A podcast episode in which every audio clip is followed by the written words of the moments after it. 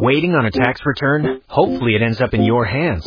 Fraudulent tax returns due to identity theft increased by 30% in 2023. If you're in a bind this tax season, LifeLock can help.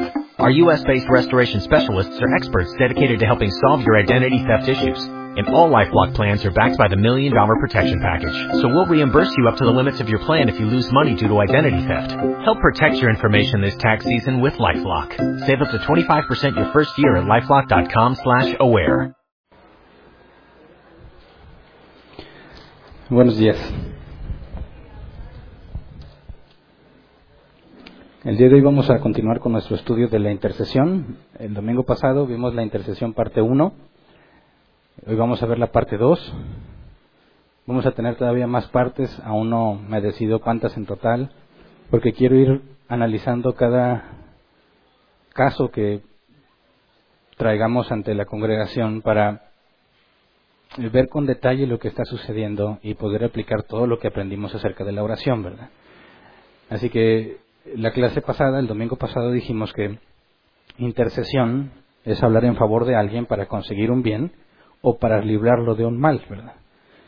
Y dijimos que cuando nosotros intercedemos por alguien más en el sentido de la oración es cuando le pedimos a Dios que le dé algo bueno a otra persona o que no le dé algo que nosotros no consideramos bueno. ¿verdad? Nuestra perspectiva de lo que es bueno y malo puede ser muy distinta a lo que percibe Dios. ¿verdad? Eh, vimos también que la intercesión no es un llamado especial, no es un ministerio especial para algunos ungidos guerreros de oración, sino que es un deber, es una responsabilidad y un privilegio de todos, ¿verdad? Vimos que Pablo pedía, bueno, Pablo intercedía por los destinatarios de la carta, por las iglesias. Pablo pidió que se intercediera por él. Pablo dijo que debíamos interceder por todos, especialmente los gobernantes, ¿verdad? Y analizamos el caso de Moisés, que suplicaba a Dios que no destruyera a los israelitas, ¿verdad? Lo analizamos con detalle. Y dijimos que por cuestión de tiempo no podíamos continuar más en el mismo capítulo, porque hay otro ejemplo, el que vamos a analizar hoy, de intercesión. Entonces, quisiera que leyéramos lo que analizamos ayer y checáramos las conclusiones rápidas a las que llegamos para poder tener el contexto de lo que vamos a ver hoy. Eh, vamos a Éxodo 32, versículo 9 al 14. Éxodo 32, 9 al 14. Dice, ya me he dado cuenta de que este es un pueblo terco, añadió el Señor dirigiéndose a Moisés. Tú no te metas, yo voy a descargar mi ira sobre ellos y los voy a destruir pero de ti haré una gran nación. Moisés intentó apaciguar al Señor su Dios y le suplicó, Señor, ¿por qué ha descenderse tu ira contra este pueblo tuyo que sacaste de Egipto con gran poder y con mano poderosa? ¿Por qué dar pie a que los egipcios digan que nos sacaste de su país con la intención de matarnos en las montañas y borrarnos de la faz de la tierra? Calma ya tu enojo, aplácate y no traigas sobre tu pueblo esta desgracia. Acuérdate de tus siervos Abraham, Isaac e Israel, Tú mismo les juraste que harías a, sus descendientes tan numerosos como las estrellas del cielo. Tú les prometiste que a sus descendientes les darías toda esta tierra como su herencia eterna. Entonces el Señor se calmó y desistió de hacerle a su pueblo el daño que le había sentenciado. Y bueno, dijimos que ahí la forma en la que la leemos en la NBI, nuestro contexto, esto de Moisés diciéndole a Dios aplácate y eso eh, era totalmente incorrecto el pensar que Moisés estuviese hablando de una manera indigna o irrespetuosa a Dios, ¿verdad? Analizamos y llegamos a la conclusión en cinco puntos. Dijimos, número uno, Moisés no estaba dando órdenes ni estaba reclamando algo a Dios, ¿verdad? Cuando nos dice que Moisés suplicó, nos debe dar el sentido correcto de la interpretación, ¿verdad? No está diciendo ya aplácate, sino que está rogando que aplaque su vida, ¿verdad? Que es muy distinto. Número dos, dijimos que el propósito de la petición de Moisés es que Dios fuese glorificado no estaba pidiendo el bien para los israelitas simplemente por el bien de los israelitas, sino para que el nombre de Dios no fuese vituperado cuando los egipcios se enteraran de lo que pasó, ¿verdad? Así que, aunque estaba pidiendo a favor del pueblo, el objetivo de su petición es que Dios fuese glorificado. Tres, estaba suplicando conforme a su voluntad, cuando menciona el juramento a Abraham, ¿verdad? Dios juró que así haría, así que Moisés estaba pidiendo de acuerdo a lo que Dios había dicho que haría no le está pidiendo que cambie de planes, sino que haga lo que él dijo que haría, que cumpla su voluntad. Cuatro, vimos que Dios no cambia, Él es inmutable. Moisés no está tratando de cambiar a Dios, le está pidiendo que sea fiel a su juramento. Y vimos que eso es precisamente lo que Dios hizo. No cambió con respecto al juramento que había hecho. Y cinco, Dios no estaba decidido a matarlos. Este era esto era una prueba para Moisés. Vimos que a Moisés se le propuso, te bendigo a ti y mato a todos estos, yo de ti voy a ser una, una gran nación, ¿verdad? Moisés tenía que decidir si buscaba su propio beneficio a costa de que les hiciera y diera a, costa de que su justicia, la justicia de Dios fuese derramada sobre los israelitas, o aunque él no recibiera esa bendición, abogar por los israelitas, ¿verdad? Entonces, en base a esto vimos que es un error muy grave pensar que se puede manipular a Dios en ese sentido, que tú le puedes ordenar, reclamar algo, etcétera. Vimos que la intercesión que Moisés está haciendo aquí está en armonía con todo lo que estudiamos acerca de la oración, ¿verdad? Dijimos, es un tema complejo porque si lo lees sin contexto es muy fácil que saques conclusiones erróneas. Vimos que la aparente forma en la que Moisés le habla a Dios se parece a la en la que muchos pseudocristianos eh, lo que muchos pseudocristianos hacen cuando supuestamente ellos están orando. Entonces, al analizar con detalle lo que está pasando, el original, y poner en armonía todo lo que ya estudiamos, vemos que resulta sencillo llegar a la interpretación correcta. Pero se requería un análisis detallado, y esto es importante. Dijimos que eh, Dios, aunque la escritura es clara y suficiente para que cualquier persona entienda con respecto a la salvación, hay muchas cosas que no son tan claras y Dios ha reservado para aquellos que escudriñan su palabra, para aquellos que se esfuerzan por entender lo que Dios dijo, aquellos que están buscando la verdad de lo que Dios dijo y no cómo acomodar los textos a su propia versión de la realidad o a su conveniencia. Dijimos que es de mucha bendición, es muy hay mucha ganancia en profundizar en las escrituras para ir conociendo a Dios. Ahora, por cuestión de tiempo ya no pudimos seguir analizando lo que seguía, pero hoy vamos a seguir analizando, porque en este mismo capítulo tenemos a Moisés intercediendo nuevamente, y esta vez lo hace de una manera distinta a la primera que ya analizamos. Vamos a Éxodo 32, versículo 30 al 32. Éxodo 32, 30 al 32. Dice, al día siguiente Moisés les dijo a los israelitas, ustedes han cometido un gran pecado. Pero voy a subir ahora para reunirme con el Señor y tal vez logre yo que Dios les perdone su pecado. Volvió entonces Moisés para hablar con el Señor y le dijo, ¿qué pecado tan grande han cometido, ha, ha cometido este pueblo al hacerse dioses de oro? Sin embargo, yo te ruego que les perdone su pecado. Pero si no vas a perdonarlos, bórrame del libro que has escrito.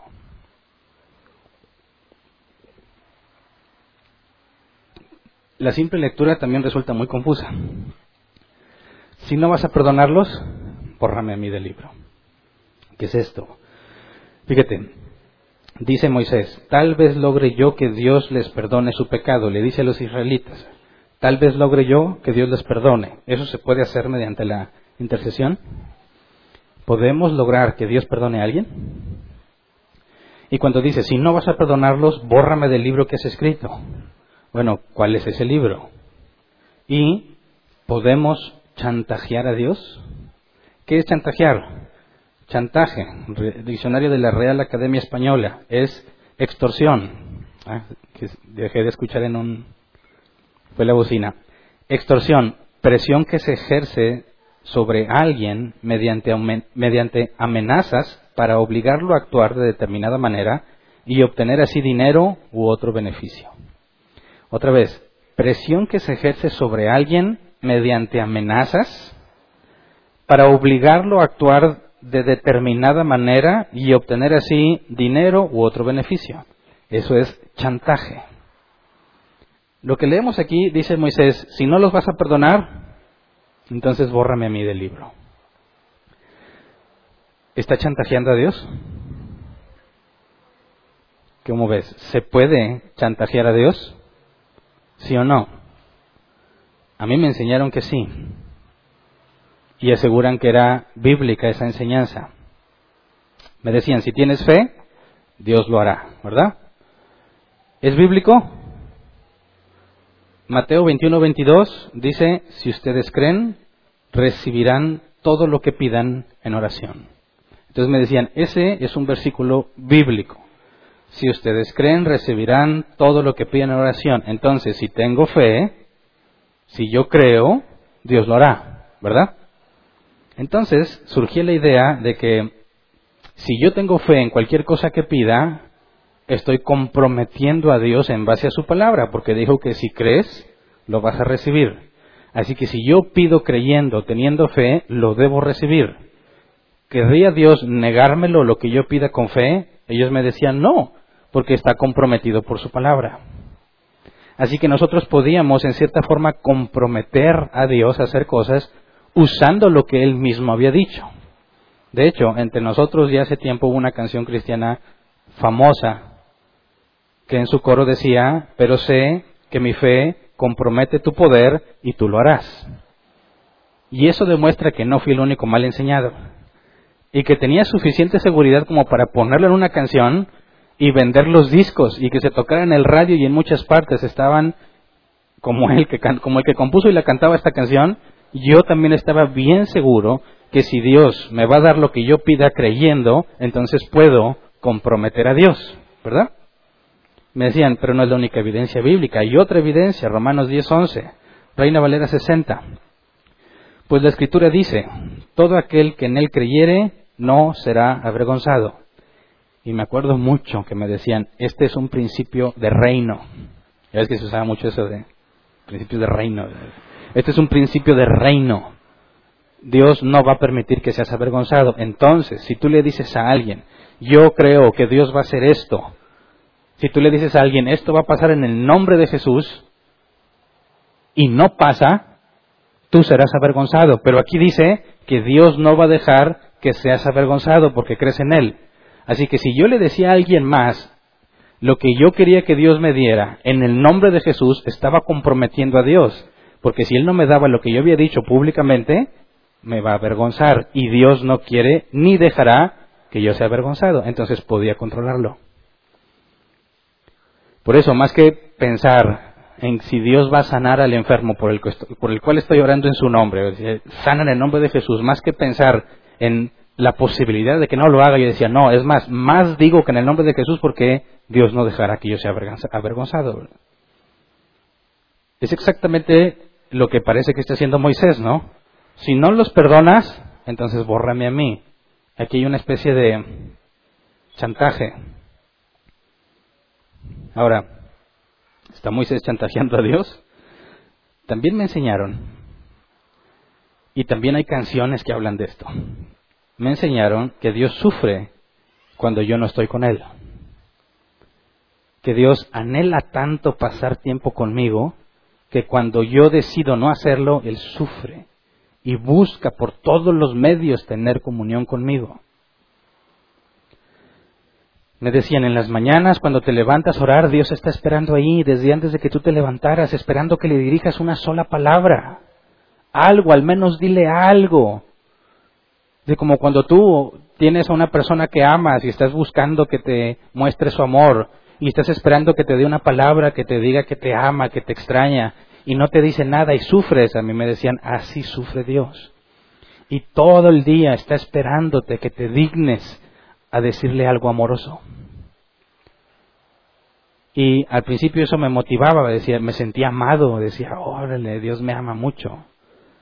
Y yo oraba diciendo, no te preocupes Dios, ahí voy, no sufras más, aquí estoy para ti.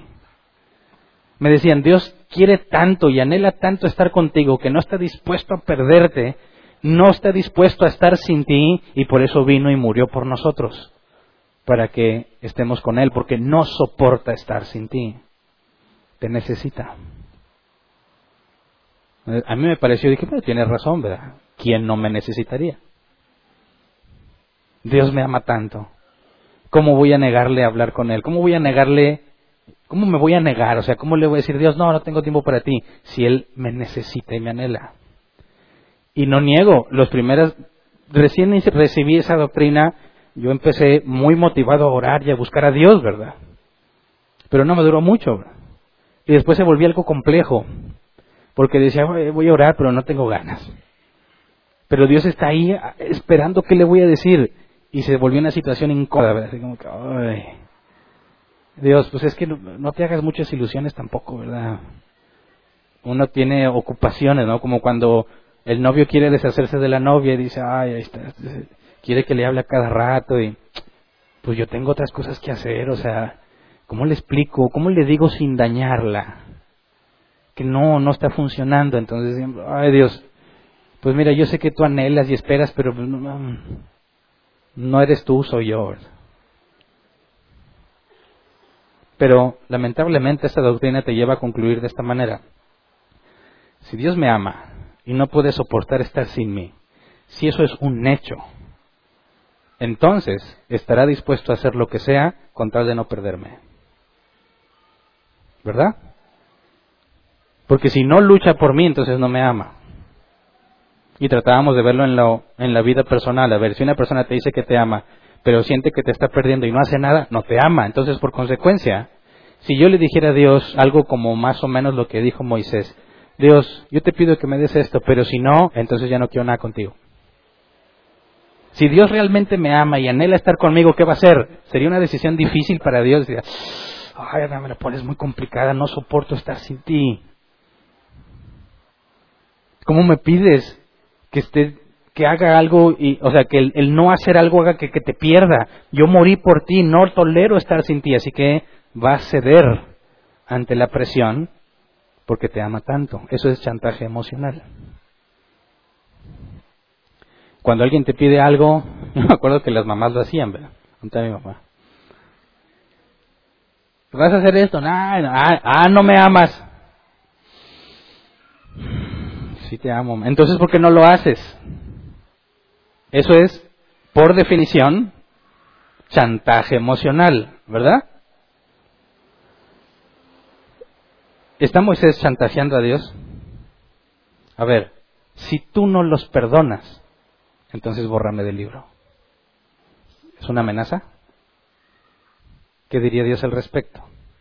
¿Estamos interpretando bien?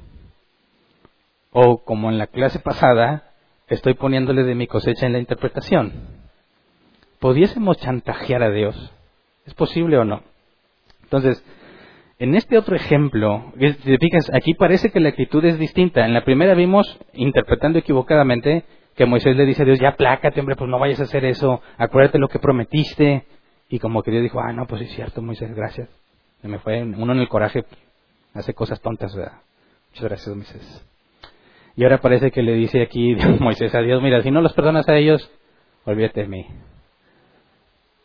Y lo triste es que muchos cristianos hacen eso tratan de chantajear a Dios, de ponerle presión, ya sea diciendo que porque tienen fe o que porque si Dios no lo cumple van a quedar avergonzados o que ya insistieron tanto como la viuda que le pedía el juez injusto, ¿se acuerdan cuando empezamos a estudiar que era la oración? Y se, y se convencen de que hay una forma de extorsionar a Dios, de chantajearlo y que al mismo tiempo le agrada. O sea, han hecho a Dios una persona con problemas psicológicos que eh, tiene una enorme necesidad por las criaturas que creó y se vuelve dependiente de ellas, sagrado, en que las personas pueden manipular lo que Dios hace con tal de estar con ellos. Y es lo más absurdo que podrías imaginarte. Y lo más asombroso es que no lo dicen los ateos, lo dicen los que se dicen cristianos. Y es muy triste y lamentable. Entonces, antes de analizar el ejemplo con detalle, veamos esto del chantaje. ¿Es posible chantajear a Dios? ¿Puedes ponerle presión para que haga algo? ¿Puedes chantajearlo emocionalmente? Decir, Dios, aguas porque te me voy. No, recordemos, ¿se acuerdan del atributo de la aceidad? Hace como 70 temas lo vimos. la aceidad. ¿Qué era la aceidad? Dios tiene vida en sí mismo. No depende de alguien ni de algo. Dios es la primer causa, la causa no causada. Dios es el creador de todo. Vamos a Hechos 17, 22 al 25. Pablo hablando ante los atenienses. Pablo se puso en medio del areópago y tomó la palabra. Ciudadanos atenienses, observo que ustedes son sumamente religiosos en todo lo que hacen. Al pasar y fijarme en sus lugares sagrados encontré incluso un altar con esta inscripción, a un Dios desconocido. Pues bien, eso que ustedes adoran como algo desconocido es lo que yo les anuncio. El Dios que hizo el mundo y todo lo que hay en él es el Señor del cielo y de la tierra. no vive en templos construidos por hombres, ni se deja servir por manos humanas como si necesitara de algo. Por el contrario, Él es quien da a todos la vida, el aliento y todas las cosas. Entonces, si Dios es el creador de todo, no puede depender o necesitar algo que Él creó. ¿Verdad? Si Dios es antes de la creación, si Él es el creador, entonces tiene vida en sí mismo. Nosotros no. No tienes control sobre a quién le das vida. Podrás quitársela a alguien, pero no tienes poder para regresarla. Entonces, nuestra vida proviene de Él. Él es la fuente de todas las cosas, como dijo el apóstol Pablo. Si Dios es el creador, entonces es eterno. Nosotros duramos un breve tiempo. Si Dios es el creador, entonces Él es inmutable, no cambia, y lo estudiamos el domingo pasado, ¿verdad? Vimos el problema, si Dios cambiara, vimos el problema con la omnisciencia, con la omnipresencia y con la omnipotencia. Con la eternidad también. Ya no me acuerdo exactamente todos los que vi. Si Dios es el creador, entonces Él es espíritu y nosotros somos carne. Si Dios es el creador, entonces Él es infinito. Está en todas partes, todo Él al mismo tiempo. ¿Cómo puedes pensar que tú puedes presionar a Dios para que te dé algo? ¿Cómo puedes chantajearlo emocionalmente? ¿Me vas a perder, Señor? ¿Necesita de ti? Si Dios es el creador, entonces no necesita nada, por lo tanto es perfecto. Y alguien perfecto no le falta ni le sobra. Entonces, si alguien, si Moisés estuviera diciendo, Dios, perdónalos, o me voy, o ya no voy a estar contigo, porque primero habría que definir qué es ese libro, ¿verdad? Bórrame del libro. Algunos dicen, el libro de la vida. Te puede borrar de donde están inscritos los santos.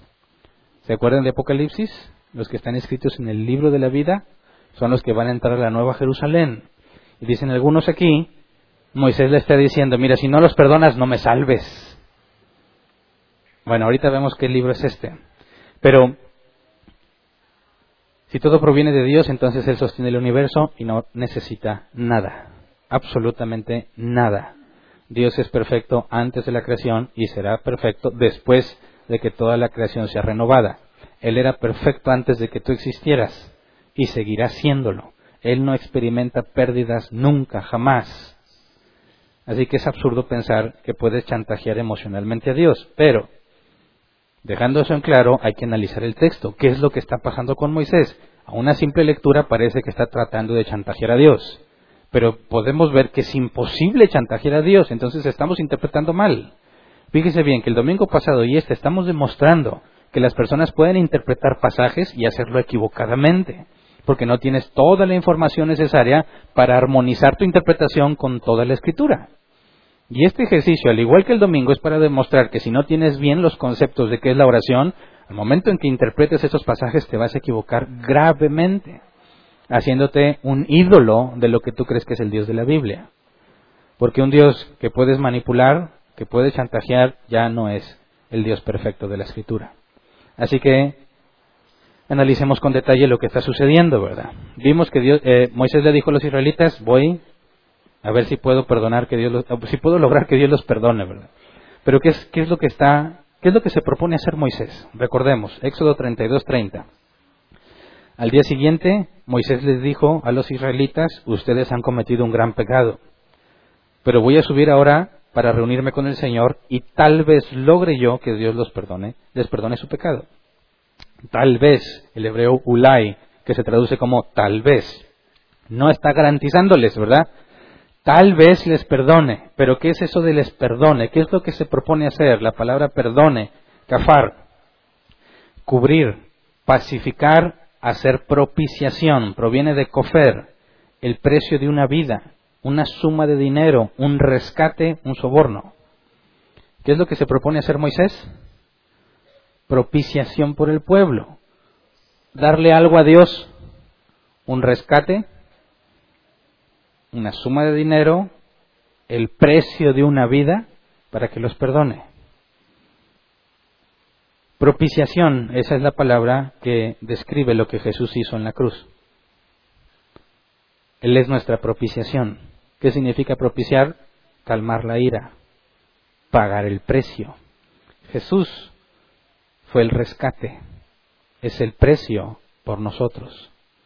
¿Qué es lo que se propone Moisés? Voy a ver si puedo propiciar para que los libre de lo que viene. Eso es perdonarlos. Pero cuando dice tal vez lo logre, vemos que no va a ordenar, ¿verdad? Va a suplicar. Ok, entonces fíjate, está diciéndoles, voy yo a suplicarle a Dios, conseguir que de alguna forma se pague el precio. Ahora, Moisés va a pedir el perdón para todos los que pecaron o solo para algunos. Dice, ustedes pecaron. ¿Qué pecado es? El mismo que analizamos el domingo pasado, el becerro de oro, lo que hicieron. Moisés, en lo que estamos leyendo, ¿va a pedir el perdón para todos o solo para algunos? ¿Se acuerdan que hace poco estudiamos el perdón? ¿Qué se requiere para el perdón? Arrepentimiento. Ahora, Moisés simplemente va a decirle a Dios, perdónalos por lo que hicieron, a todos en general o no.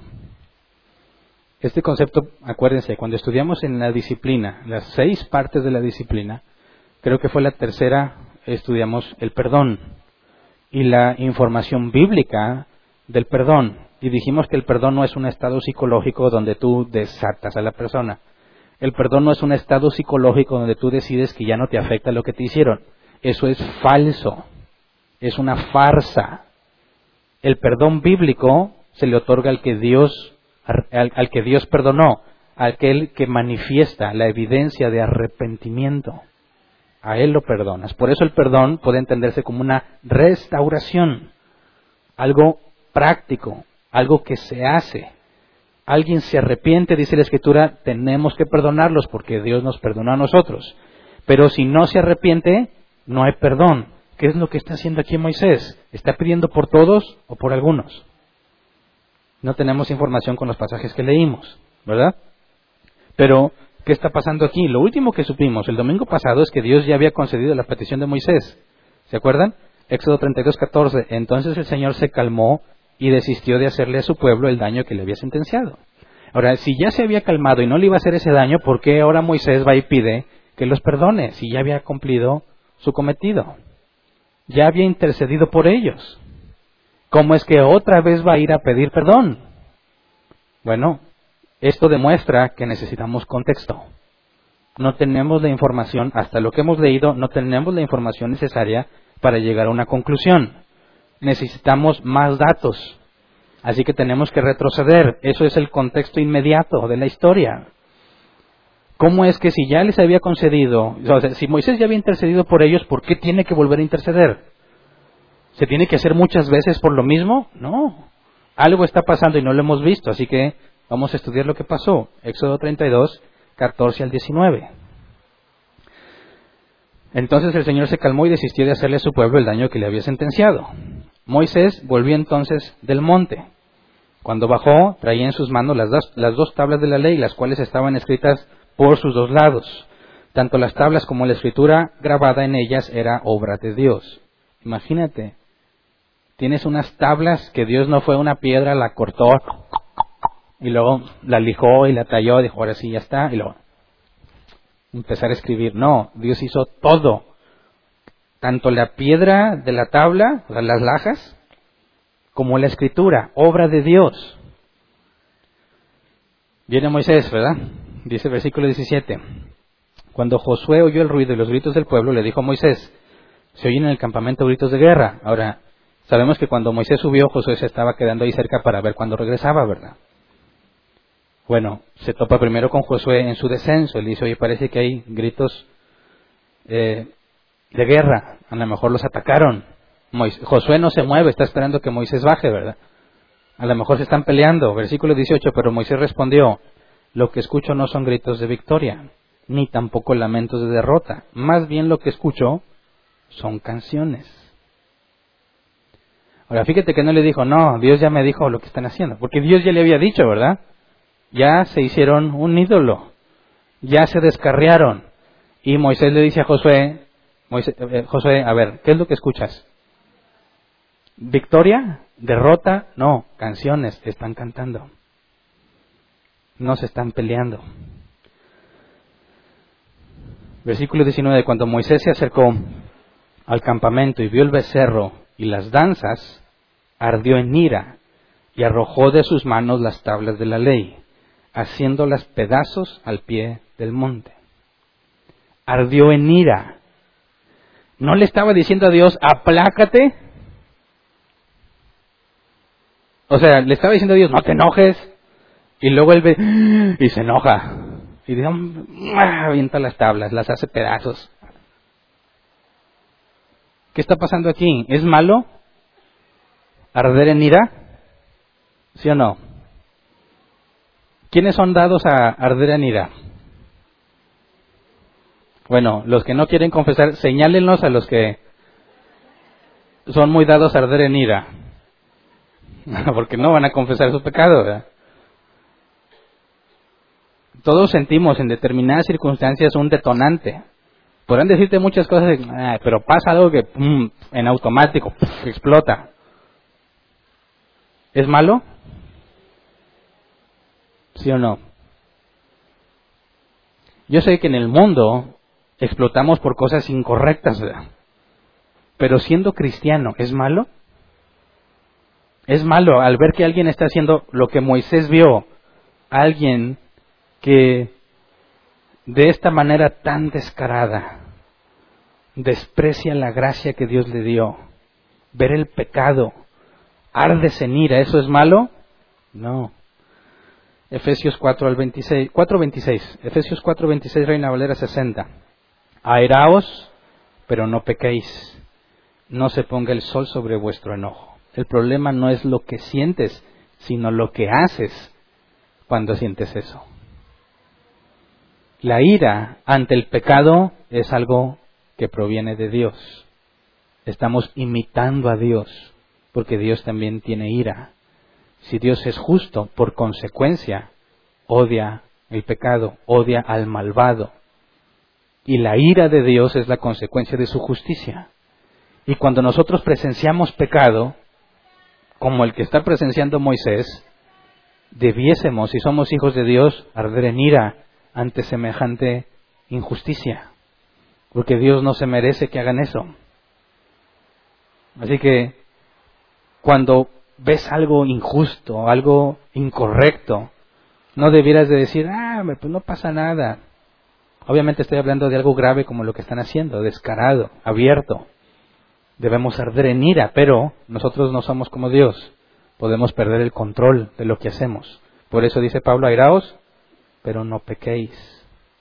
Entonces tenemos que controlarnos, pero debemos experimentar esa ira ante el pecado, ante el error.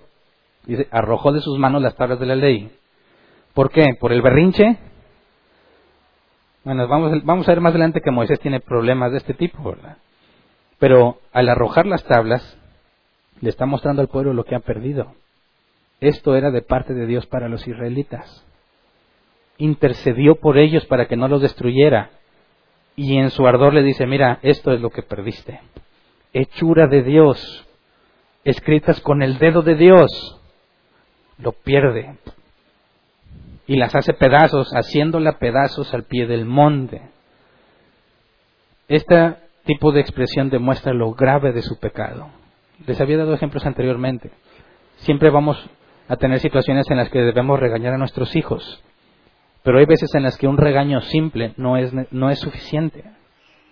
Por ejemplo, si tu niño, no sé, se comió una galleta antes de comer, le puedes decir, oye, pues no, eh, si quieres, cómetela de postre. Primero come, porque luego comes eso y ya no quieres la comida que realmente te nutre. Pero no es lo mismo si lo ves metiendo el tenedor al enchufe. ¿Qué le dirías? A ver, mijito, mira, hay corriente directa y corriente alterna. Hay un circuito formado. El enchufe es lo que evita que el circuito esté continuo, ¿verdad? Entonces, cuando tú metes el tenedor, la punta de uno y la punta del otro conduce la corriente y te electrocutas. Imagínate el niño de dos años así. ¿Cómo le haces para que te entienda lo grave que es? ¡No hagas eso! Es más, en cuanto ves que va así, le dices, mijito, no, no, no. Se va a asustar, ¿verdad? no tiene la capacidad de entender qué es lo que está a punto de hacer, pero la forma en que le expresas el peligro lo deja marcado, no traumado, ¿eh? ¿Qué, ¿Qué hice? ¿Te das cuenta cómo a veces la forma en la que expresamos el enojo es muy importante para que se entienda la gravedad del problema? Si tu hijo corre saliendo de la iglesia a la calle, hijito, no, mira, si pasa un carro, la gravedad y el peso del carro te, va a aplastar. No, no lo hagas. Cuando ves que el niño va corriendo, gritas. ¿Qué es lo que está haciendo Moisés? Claro que va a tener, sabemos que tiene problemas de carácter, pero podemos ver y entender que está dejando en claro lo grave, lo grave de su pecado, porque no se nos explica todavía exactamente lo que está pasando abajo. Sabemos que hay un ídolo, ¿verdad? Un becerro hecho de oro y que lo están adorando, pero todavía no se nos describe el detalle de lo que exactamente está pasando. Versículo 20, Éxodo 32, 20. Tomó entonces el becerro que habían hecho, lo arrojó al fuego, y luego de machacarlo hasta hacerlo polvo, lo esparció en el agua y se lo dio a beber a los israelitas. Quiero que te imagines eso. ¿Cuánto tiempo debió haber pasado? Va bajando del monte. Todavía está, digamos que al pie del monte y quiero las tablas está a un nivel alto de manera que todos lo ven, ¿verdad? ¿Te acuerdas por qué hicieron el becerro? Y dijeron, ah, Moisés ya se murió. Ya pasaron 40 días. No llevaba ni suficiente agua ni suficiente comida. Ya se murió. Hagámonos el becerro. Acudieron a Aarón y se hizo el becerro. Ahora Moisés llega. ¿Lo vieron cuando estaba allí? Claro. Está en alto. Los primeros que lo habían visto dicen, ya llegó Moisés.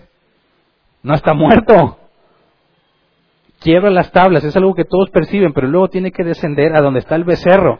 Toda la celebración está enfocada en el becerro. ¿Crees que se dieron cuenta que Moisés fue al becerro y que lo agarró, lo arrojó al fuego y lo machacó hasta hacer polvo? Claro, toda la celebración está basada en ese becerro. Ahora, ¿cuánto tiempo se tardó en machacarlo? dices, bueno, ¿de qué estabas hecho? ¿De mm, oro macizo o en chapa de oro?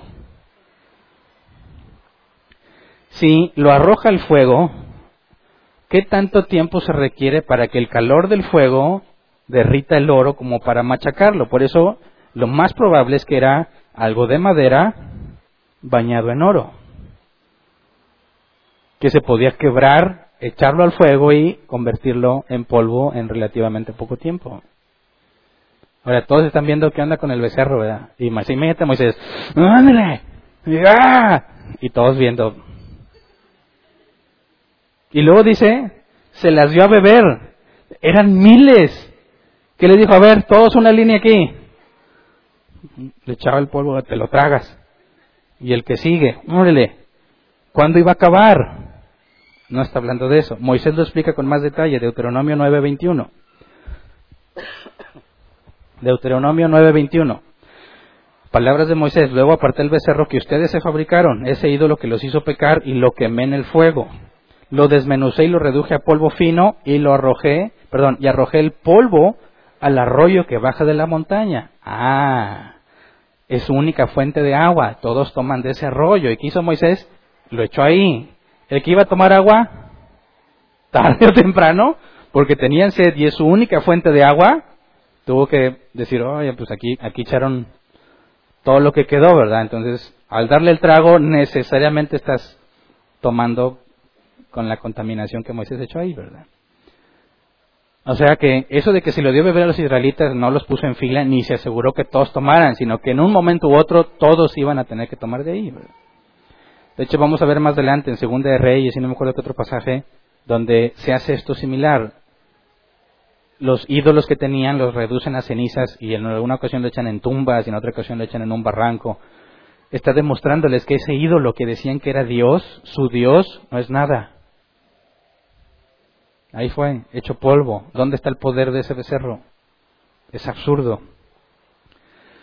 Luego confrontaron, Éxodo 32, versículo 21 al 24, su propio hermano, ¿verdad? Aarón le dijo, ¿qué te hizo este pueblo? ¿Por qué lo has hecho cometer semejante pecado? Hermano mío, no te enojes, contestó Aarón. Tú bien sabes cuán inclinado al mal es este pueblo. Pausa. Lo tomó aparte o delante de todos? delante de todos. Imagínate, ven que echó el becerro al fuego, se hace polvo, lo echa al arroyo y están todos viendo. Y luego ven que Moisés se va a otro lugar. Y ahí estarán parados y Moisés va hacia él. ¿Qué te hicieron? ¿Por qué has permitido que hagan esta maldad? ¿Qué responderías si tú fueras Aarón? ¿Qué es lo que dice? No te enojes, brother. Ellos me dijeron, bueno, tú bien sabes cuán inclinado al mal es este pueblo. Son bien malos. Delante de todo el pueblo, ¿verdad? Ellos me dijeron, tienes que hacernos dioses que marchen al frente de nosotros porque ese Moisés que nos sacó de Egipto no sabemos qué pudo haberle pasado. Yo les contesté que todo el que tuviera joyas de oro se desprendería de ellas. ellos me dieron el oro, yo lo eché al fuego y lo que salió fue este becerro. O sea, pésima excusa, ¿verdad? A ver, a ver, a ver, Aaron, a ver, a ver. Tú dijiste, tráigame todo lo que es de oro, ¿verdad? Sí, sí. Y lo juntaste y luego, pues lo eché al fuego. Y luego salió el becerro. Qué absurdo. O sea, sobrenaturalmente, Aarón, ¿de qué está hablando? No, no tiene forma de defenderse. Ha quedado humillado ante todo el pueblo. Él es el primero públicamente que dice, no, pues es que ese becerro pues, salió, salió. No, reprendido públicamente avergonzado públicamente, su propio hermano. No dijo, hombre carnal, ¿cómo te ayudamos, carnal? No, pues tú no digas nada, no sé, vamos a inventar otra cosa. Yo te echo la mano. Entre familia, Que quede, que nadie sepa. No, delante de todos. La escritura dice algo muy similar. El anciano que peque, repréndelo en público. El pueblo está en pésimas condiciones. Éxodo 32, 25. Al ver Moisés que el pueblo estaba desenfrenado y que Aarón les había permitido desmandarse y convertirse en el asmerreír de sus enemigos, pausa, que es ese solo versículo, tenemos que entender lo que dice aquí en el original. Al ver Moisés que el pueblo estaba desenfrenado, desenfrenado en hebreo, la palabra para. Dejar ir dejar solo o vengar, es la concordancia Strong. La concordancia exhaustiva Strong, la que te da más detalle, traduce así. Soltar, perecer, desnudo, desnudarse. Por implicación, estar expuesto. ¿De qué está hablando aquí? Checa el contexto histórico.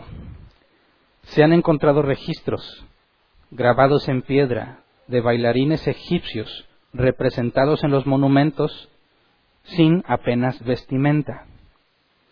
El baile lascivo y las orgías idólatras, las prendas, eh, durante los bailes lascivos y las orgías idólatras, las prendas eran frecuentemente dejadas de lado y la persona estaba expuesta indecentemente. Estas eran prácticas egipcias. ¿De dónde vienen los israelitas?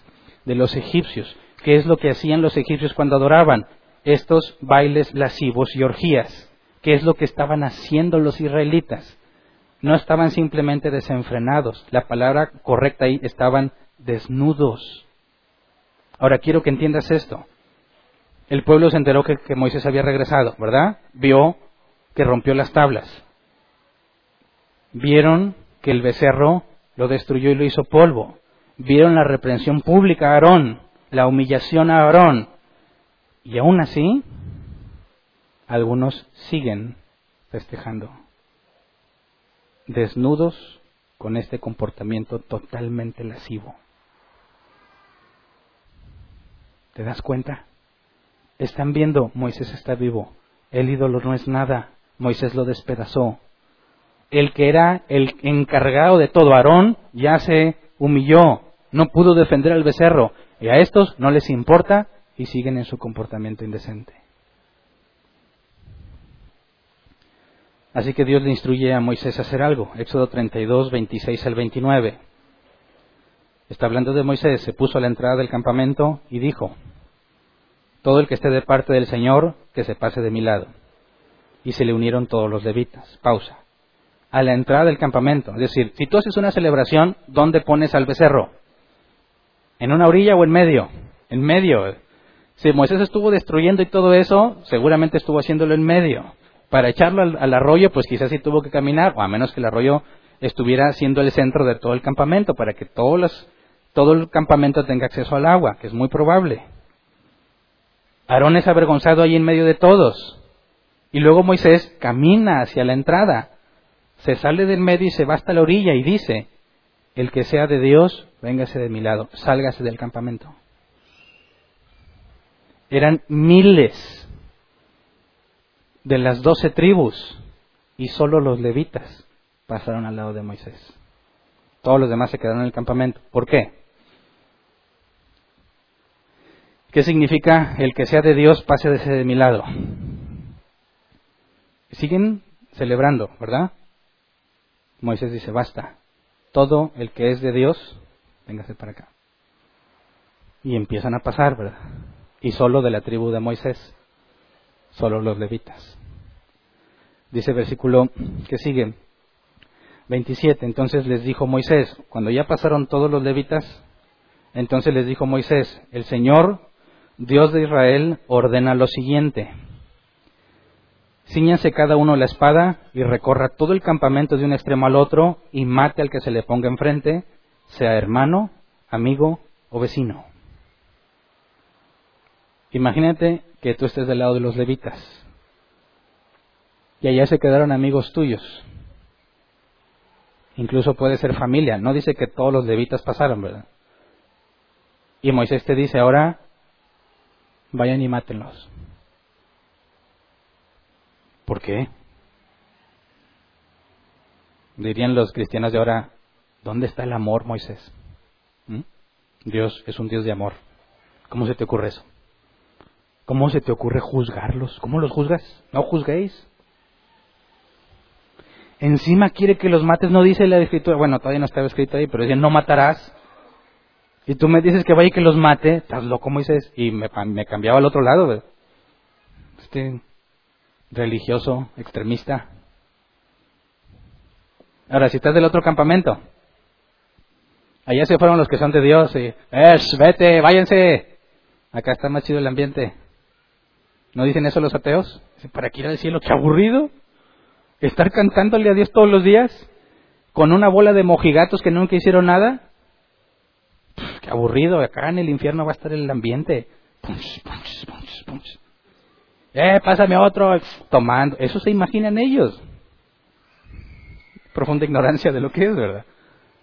Pero Moisés le dice, a ver, todos los que ya no quieren tener nada que ver con eso, sino con Dios, pásense de este lado mientras allí está la fiesta.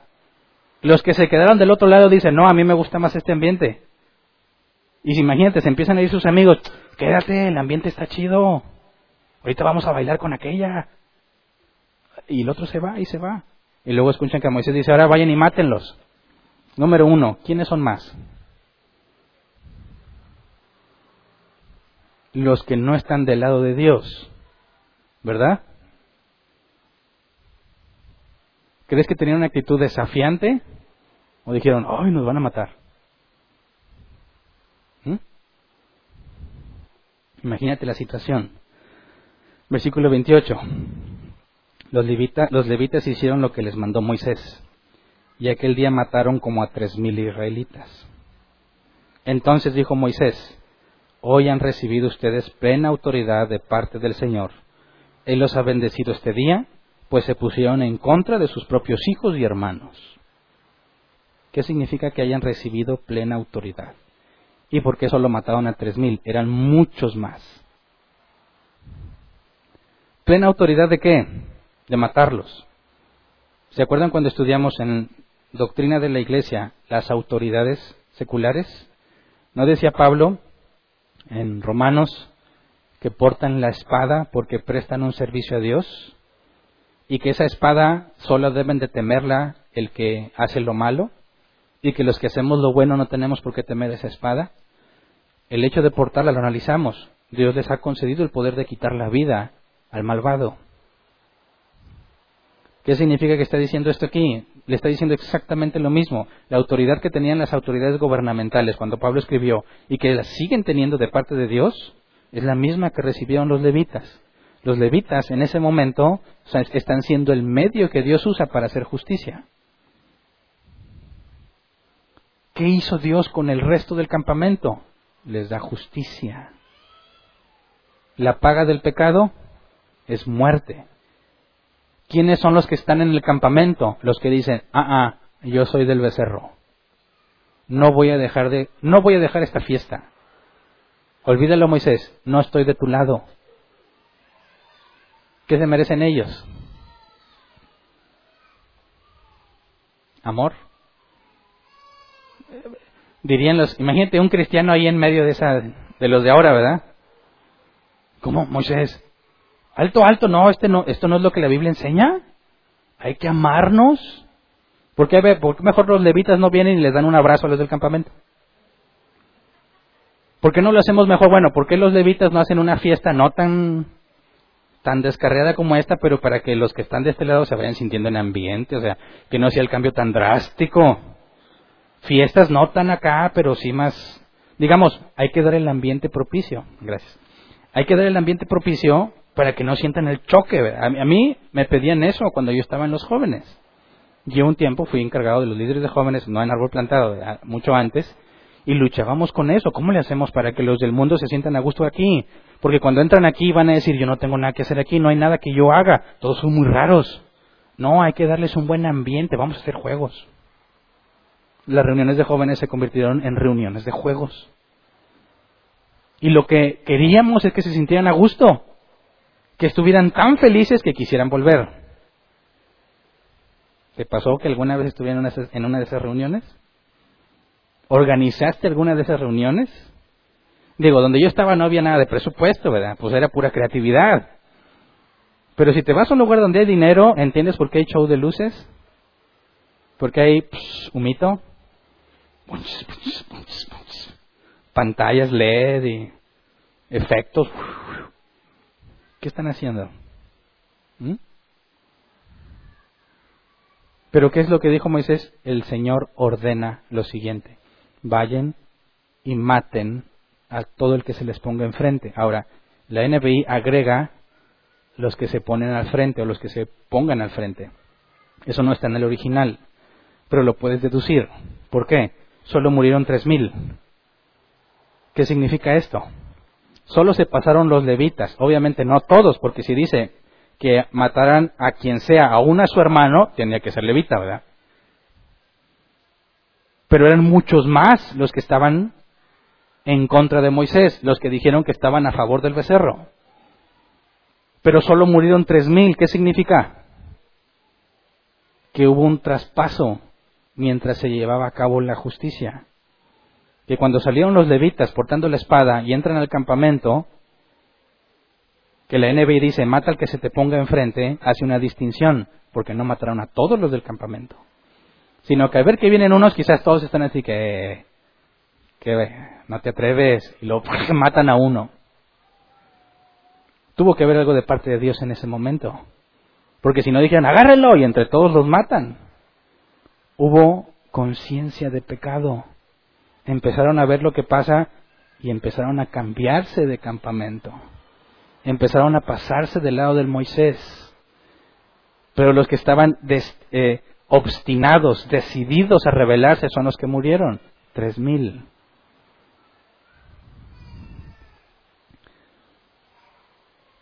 No dice la escritura no matarás. No dice no matarás. Dice no asesinarás. Ese es el término hebreo correcto. Y el asesinato es distinto a matar a alguien. Porque si Dios da el derecho de portar la espada para quitar la vida, estás haciéndolo de manera legal permitida por Dios. El asesinato es con alevosía y ventaja, con la intención de hacerle un daño, no de hacer justicia. El mandato es no asesines, pero la paga del pecado es muerte. Así que fíjate lo que está pasando aquí todo el que esté de parte del Señor, que se pase de mi lado. ¿Qué está diciéndole? Todos los que están arrepentidos, vengan acá. Al principio, nada más unos levitas, ¿verdad?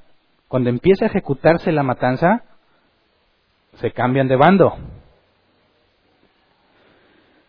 Maten al que se ponga enfrente, sea hermano, amigo o vecino. Hay que recordar las palabras de Jesús en este respecto. Mateo 10, versículo 34 al 39.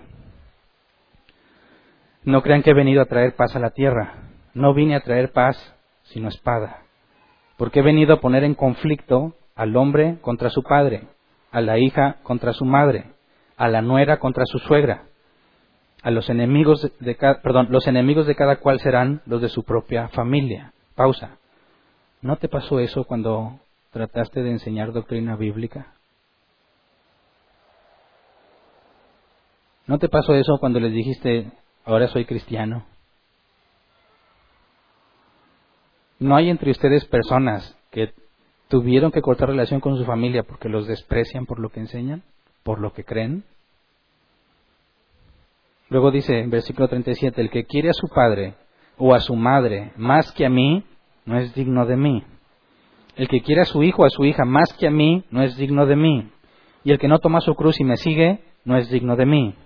El que se aferre a su propia vida la perderá, y el que renuncie a su propia vida por mi causa la encontrará. ¿De qué amor nos está hablando aquí? Ágape. Lo que se hace intelectualmente, no emocionalmente. ¿Qué implicaba que un levita que esté del lado de Moisés le perdone la vida al que está en el otro porque es su familia? Rebelión contra Dios. Complicidad en su pecado. Los levitas no dijeron, pues vamos a matarlos, no, no. Estaban cumpliendo la instrucción de Dios. Y lo que está diciendo aquí Jesús es que cualquiera de nosotros que prefiere desobedecer a Dios con tal de estar bien con los suyos, no es digno de Dios. No está diciendo, a ver, ¿a quién amo más? Ay, amo mucho a Dios y luego veo a mi hijo. a ti poquito, porque tengo que amar más a Dios. No está hablando de eso. Está hablando de las mamás que dicen, yo sé que se merece una reprensión, pero es tan bonito. Es mi hijo, es bueno. No, no, no, no. Yo tengo otro método. Yo voy más por el camino del amor, desobedeciendo lo que la Escritura enseña. No son dignos de Dios.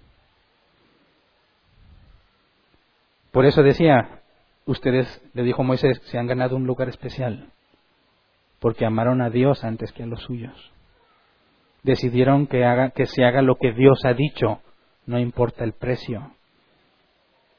Porque estos que murieron lo hicieron por su propia decisión. Pudieron pasarse al otro campamento y no quisieron. No hubo arrepentimiento. Los que se pasaron del lado de Moisés son los que Dios les concedió ver su pecado. Aún seguramente, como vamos a ver, ahí había mezclas de gente que nomás tuvo miedo a subir y se cruzó. Pero esa distinción, vengan acá los que no son del becerro, los que son de Dios, eso es arrepentimiento. Se les está diciendo, vengan acá los que se arrepienten, los que no quédense ahí. Se quedaron ahí, justicia de ellos, digo, justicia de Dios sobre ellos. No está haciendo nada malo Dios, está siendo justo. Luego, Éxodo 32:30, al día siguiente. Imagínate cómo durmieron todos ese día. Al día siguiente, Moisés le dijo a los israelitas, ustedes han cometido un gran pecado, pero voy a subir ahora para reunirme con el Señor y tal vez logre yo que Dios les perdone su pecado. Pregunto, ya estamos en posición de responder la pregunta. ¿Moisés va a pedir el perdón para todos los que pecaron? o solo para algunos? Solo para los que dicen arrepentirse. ¿Te das cuenta? No está intercediendo genéricamente por todos. No está diciendo, están bien mal, no les importa, pero yo te pido por ellos. Esa falsa espiritualidad. No, eso no es así. Señor, a ellos no les importa, pero yo te pido que los perdones. Si no los perdonas, bórrame a mí. No está sucediendo eso. Moisés está diciendo, estos respondieron al llamado. Yo les dije, o del becerro o de Dios. Deja eso y vuélvete a Dios. Y lo hicieron. Y es por ellos que intercede, no por todos. ¿Te das cuenta? Sigue armonizando con lo que aprendimos del perdón. Solo los que dicen estar arrepentidos. Ahora, Moisés no le consta y dice, voy a ver si puedo lograr que los perdone, partiendo de que ya tienen algo que parece evidencia de arrepentimiento y que el arrepentimiento solo viene de Dios. No tienen una falsa espiritualidad de que yo perdono a todos, sea, no me importa, todos, yo los amo a todos. No es cierto.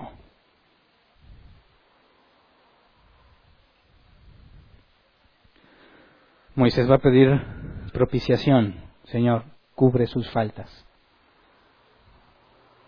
¿Qué hay que se pueda hacer para que los perdones? Partiendo de que han dicho que están arrepentidos. Partiendo que algunos de ellos mataron a sus propios familiares por cumplir lo que Dios dijo. Partiendo de que ellos están demostrando ser fieles. Va y le ruega conforme a su voluntad. La escritura dice que Dios no rechaza un corazón contrito y humillado. Versículo 31 al 32. Volvió entonces Moisés para hablar con el Señor y le dijo, ¿qué pecado tan grande han cometido este pueblo al hacerse dioses de oro? Sin embargo, yo te ruego que les perdone su pecado, pero si no vas a perdonarlos, bórrame del libro que has escrito. Ahora, ¿está tratando de chantajearlo? le está diciendo, o los perdonas o me voy. Claro que no. Todo el contexto de lo que estudiamos te deja ver claramente, no es un chantaje. ¿Qué es? hay dos posibilidades que armonizan con todo lo que estamos viendo, pero primero hay que determinar qué es ese libro. ¿A qué se refiere Moisés cuando dice, bórrame del libro que has escrito? Si entendemos eso, podemos darnos una idea de lo que Moisés está diciendo. Así que Dejemos que la escritura nos muestre qué libro es este. Hay distintos libros registrados en la Biblia. Vamos a Salmo 56, 8, Reina Valera 60. Todos estos que voy a leer en cuanto al libro lo leemos en la Reina Valera 60 porque lo traduce tal cual. De manera que quede más claro. Salmo 56, 8 dice, mis huidas tú has contado. Pon mis lágrimas en tu redoma. ¿No están ellas en tu libro? Aquí está hablando de un libro que registra nuestras acciones, todo lo que hacemos, todo lo que las personas hacen. Ahora, no está hablando en sentido literal, ¿verdad? Dios es omnisciente.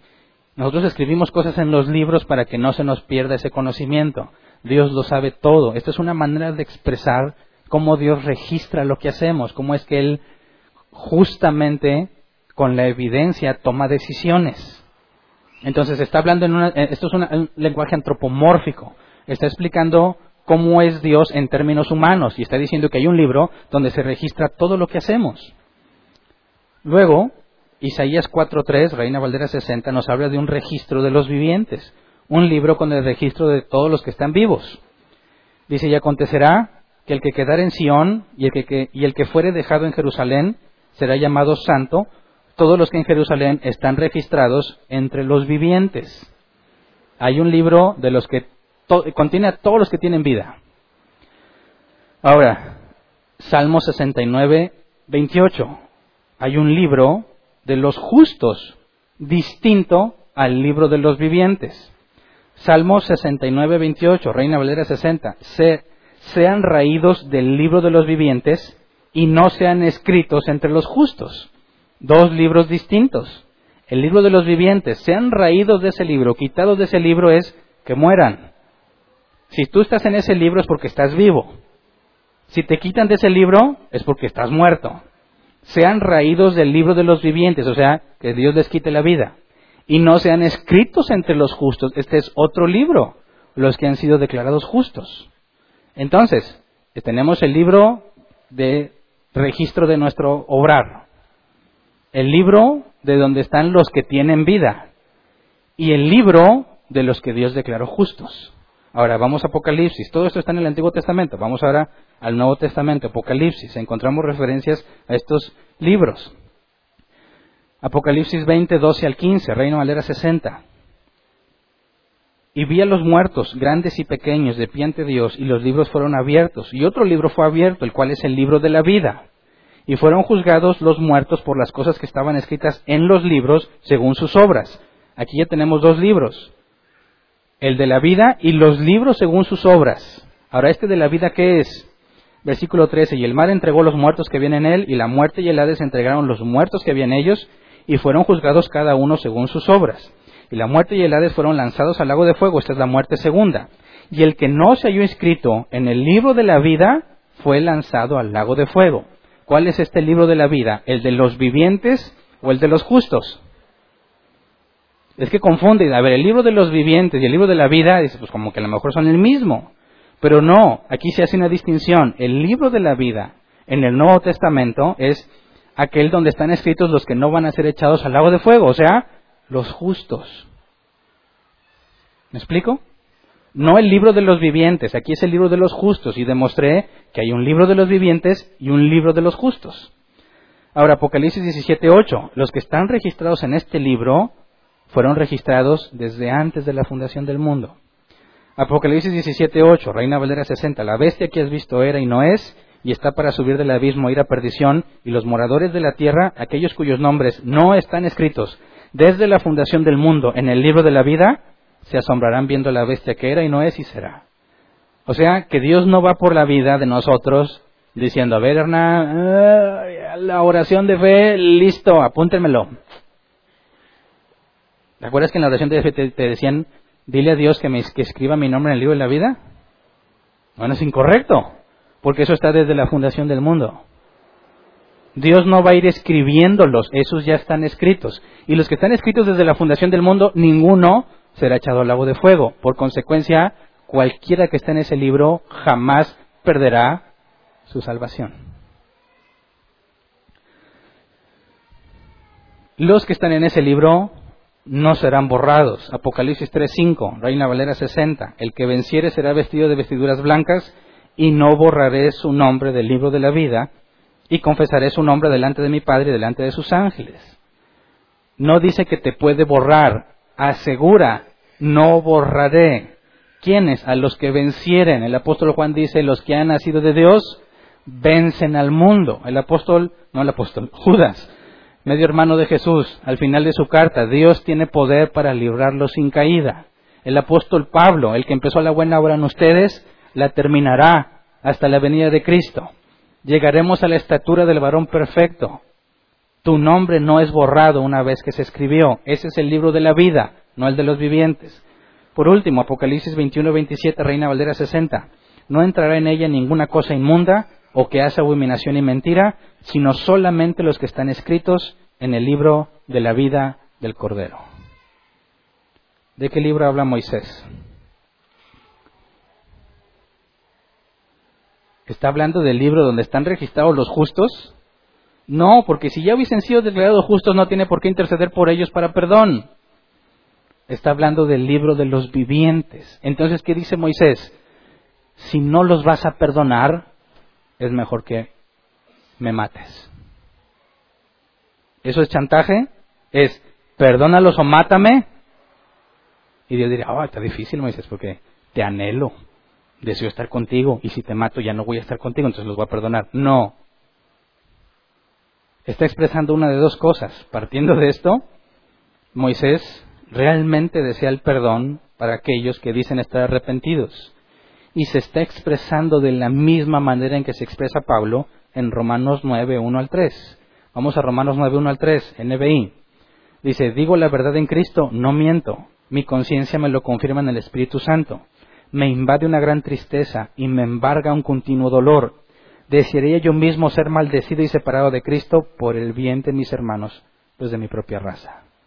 ¿Está diciendo que Dios le quite su salvación si no lo salva? No, está expresando el profundo dolor que siente por aquellos que desprecian la gracia de Dios, de su propia raza, los judíos, quienes recibieron la revelación más grande que se ha dado a los hombres quienes Dios los llamó pueblo suyo y peleó las batallas por ellos.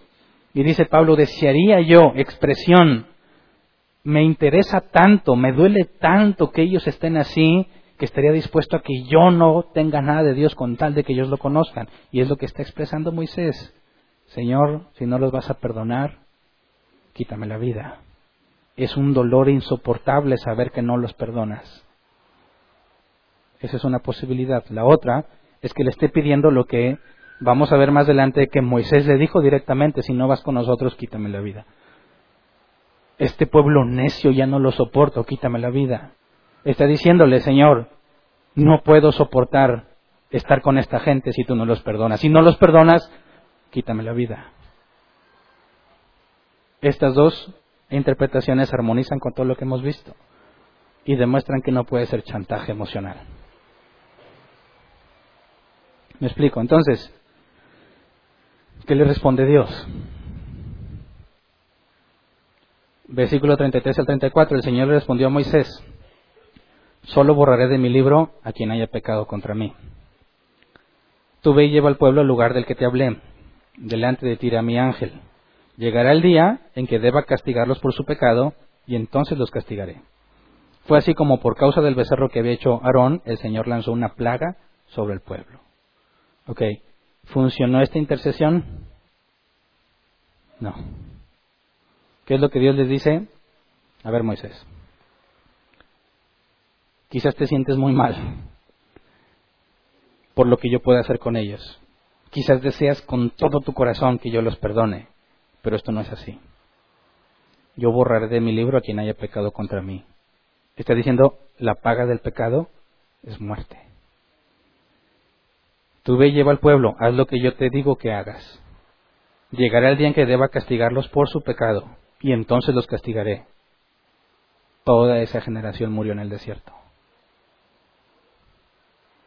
Fue así como por causa del becerro que había hecho Aarón, el Señor lanzó una plaga sobre el pueblo. Y encima a todo ese pueblo le envió una plaga. ¿Funcionó la intercesión de Moisés? No. ¿Por qué? Porque es inalterable la soberanía de Dios.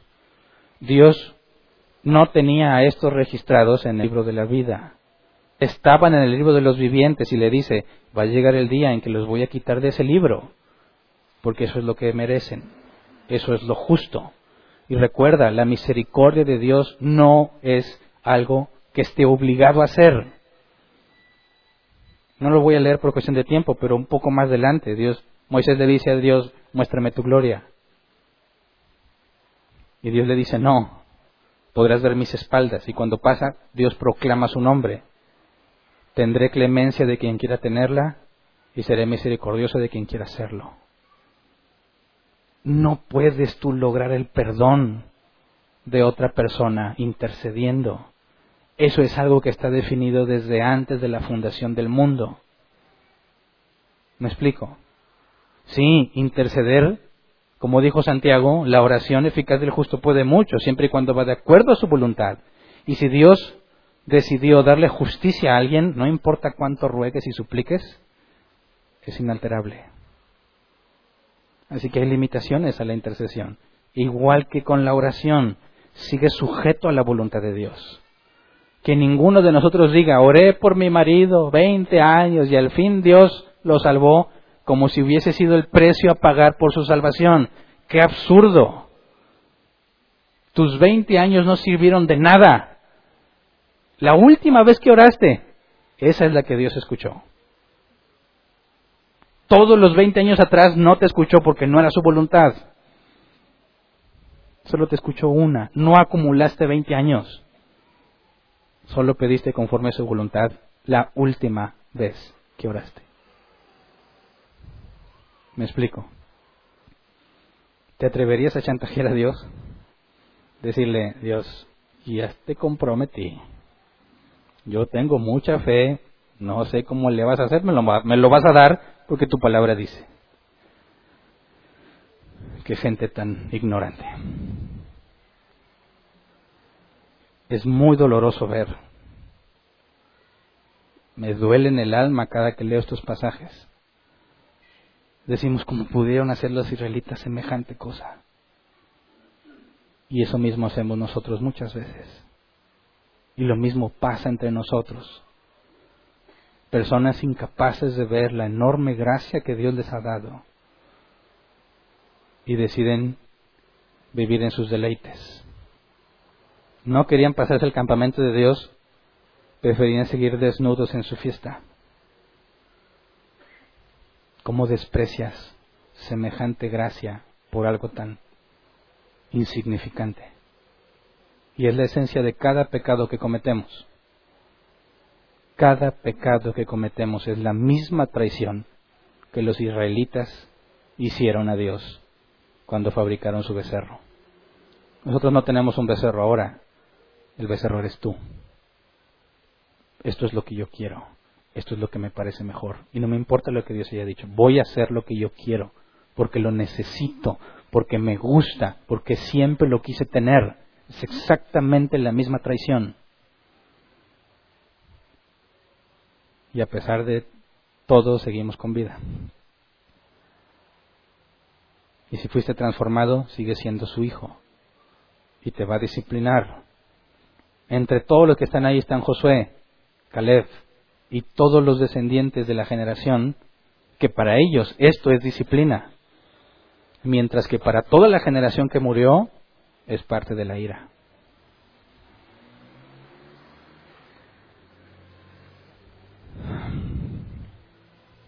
No puedes chantajear a Dios. No puedes forzarlo a nada. Él es soberano. Y cuando intercedemos por alguien, tenemos que hacerlo con plena conciencia de quién es Dios. Aún encima de que sean nuestros hermanos, nuestros hijos, esposo, esposa, padre, madre. No puedes decir, mira, haces mal, pero yo te voy a tratar como si nada pasara porque eres mi amigo. Traición. Traición cómplice. Jamás hubieras matado a tu amigo si fueras de los levitas y hubieses sido consumido junto con ellos. No es negociable la obediencia a Dios.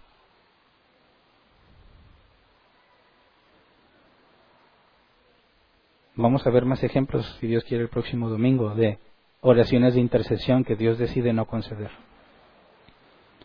para recordarnos y hacernos valorar cada cosa que Dios te conceda. Pensamos y que teniendo un pensamiento positivo puedo conseguir lo que yo me proponga. No, Dios es soberano. ¿Se acuerdan de los hijos de Job? Que Job ofrecía sacrificio por ellos todos los días porque eran malvados.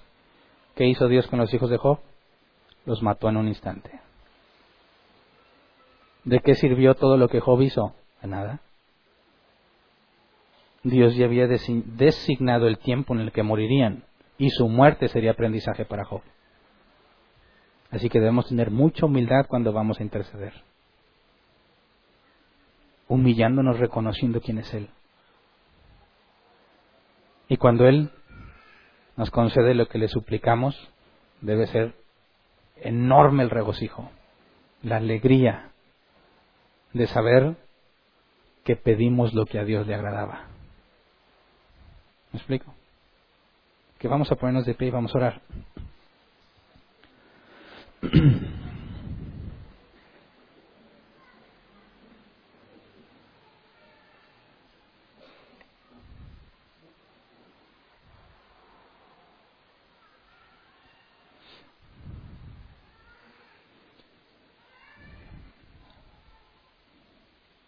Me imagino el dolor que pudieron sentir las familias de los tres mil que murieron. Y me imagino que no es tanto por el hecho de que murieran, sino por su obstinada voluntad. ¿Cómo es que llegan a tal punto de negar a Dios, quien les ha dado tantas evidencias de su amor? ¿Cómo llegas al punto de cambiarlo por cosas insignificantes? Y eso nos debe doler a todos. Nosotros lo hacemos.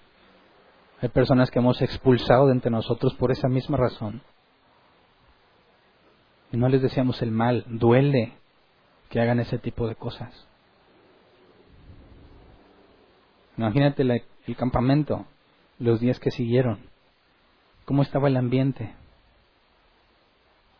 Sin embargo, vamos a ver, bueno, en nuestro estudio secuencial, que días delante Moisés entraba a su tienda para tratar los asuntos del pueblo, la nube, manifestación de la presencia de Dios bajaba sobre la tienda de Moisés y todos se inclinaban, rostro al suelo, mientras la nube estuviera ahí, humillados totalmente. Siempre nos han dicho, lo hemos escuchado, el pecado debe dolernos y suena confuso, porque el pecado lo disfrutaste. Es como me duele si hago lo que me gusta.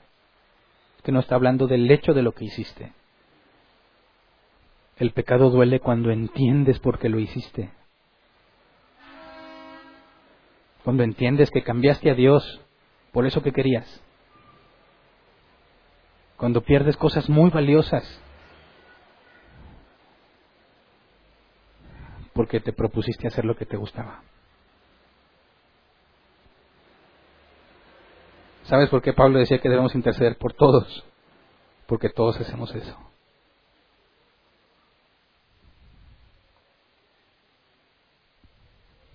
Necesitamos vivir humillados ante Dios. Saber que no se trata de la acción que hicimos, sino de la traición. Si Dios nos concede arrepentimiento, nos ha dado lo el mayor tesoro que un hombre puede tener. Podrás estar en una vida de extrema pobreza, con todas las enfermedades que puedas, sin manos, sin pies, ciego, sordo, pero salvo, y tienes todo. Pero nosotros vivimos como si la salvación fuese algo insignificante, algo de domingo. Que Dios nos libre de nosotros mismos. Que vamos a orar, Señor, perdona nuestras maldades y nuestras iniquidades. Perdónanos porque te traicionamos muchas veces. Porque nos cegamos ante nuestros deseos. Decidimos hacer lo que nos complace en lugar de hacer lo correcto. Merecemos la muerte igual que los tres mil que murieron. No nos dejes vivir contentos con nuestro pecado. No quites de nosotros el deseo de luchar con nuestros pecados todos los días para hacer lo correcto. No permitas que nos acostumbremos a la iniquidad de nosotros, y lo veamos normal, que nos consolemos pensando que muchos lo hacen. Abre nuestros ojos, Señor, como le abriste los ojos a los levitas. Permítenos ver el pecado como tú lo ves. Y en lugar de complacernos en el pecado, airarnos contra lo que hacemos. Aborrecerlo, lo malo que hacemos, Señor. Imitándote a ti. Concédenos ser congruentes con lo que nos has enseñado. Se requiere personas justas, personas que demuestren que Dios nos sostiene, personas que demuestren que la vida cristiana, a pesar de los problemas que implica, es la mejor forma de vivir.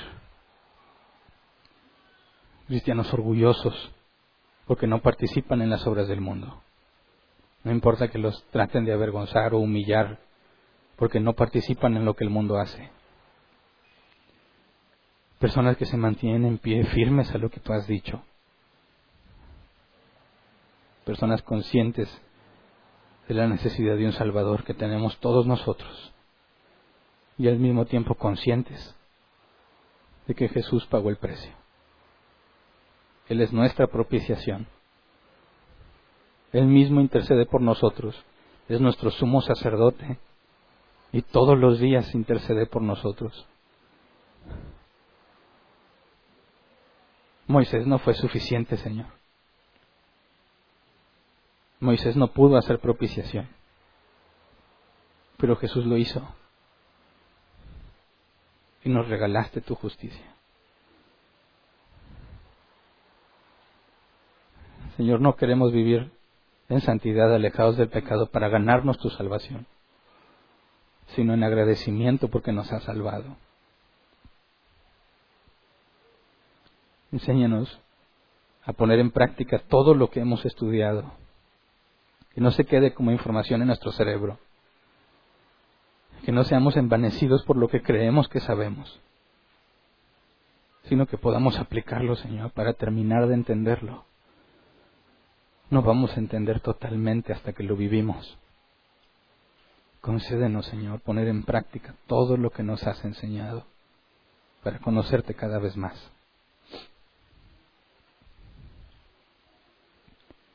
Gracias por tus misericordias, que son nuevas cada mañana.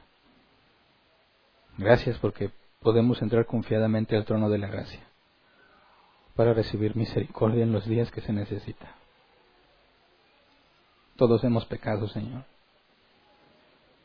Perdónanos por los méritos de tu Hijo Jesucristo. Gracias. Amén. Pueden sentarse.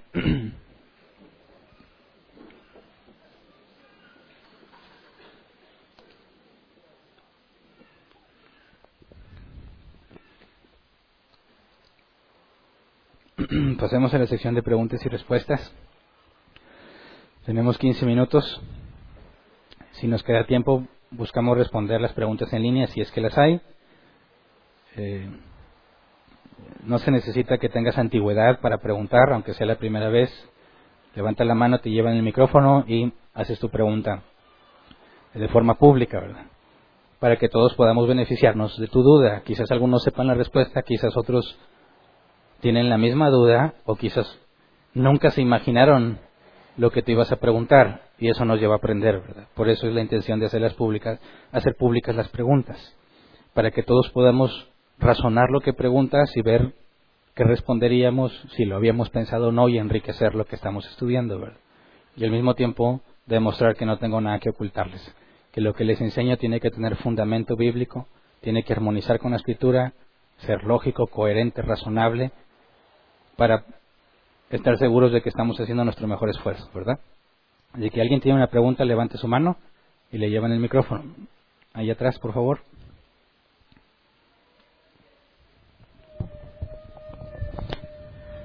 Buenas tardes, hermano. Este, hay una pequeñita disensión con respecto a lo que hablaste eh, acerca de la, de la ira. Yo considero que Moisés, de hecho por tres pecados de ira, no se le concedió entrar este, a la prometida. la tierra prometida. El, primer pecado que cometió fue cuando se llenó de ira y mató al egipcio. El segundo, los tres pecados que cometió, este, ese de aventar las tablas al suelo, pues fue un pecado. y golpear la roca. Y golpear la roca. Son los tres pecados que la palabra eh, nos enseña de Moisés. Mas, sin embargo, no considero que Moisés haya sido un hombre iracundo.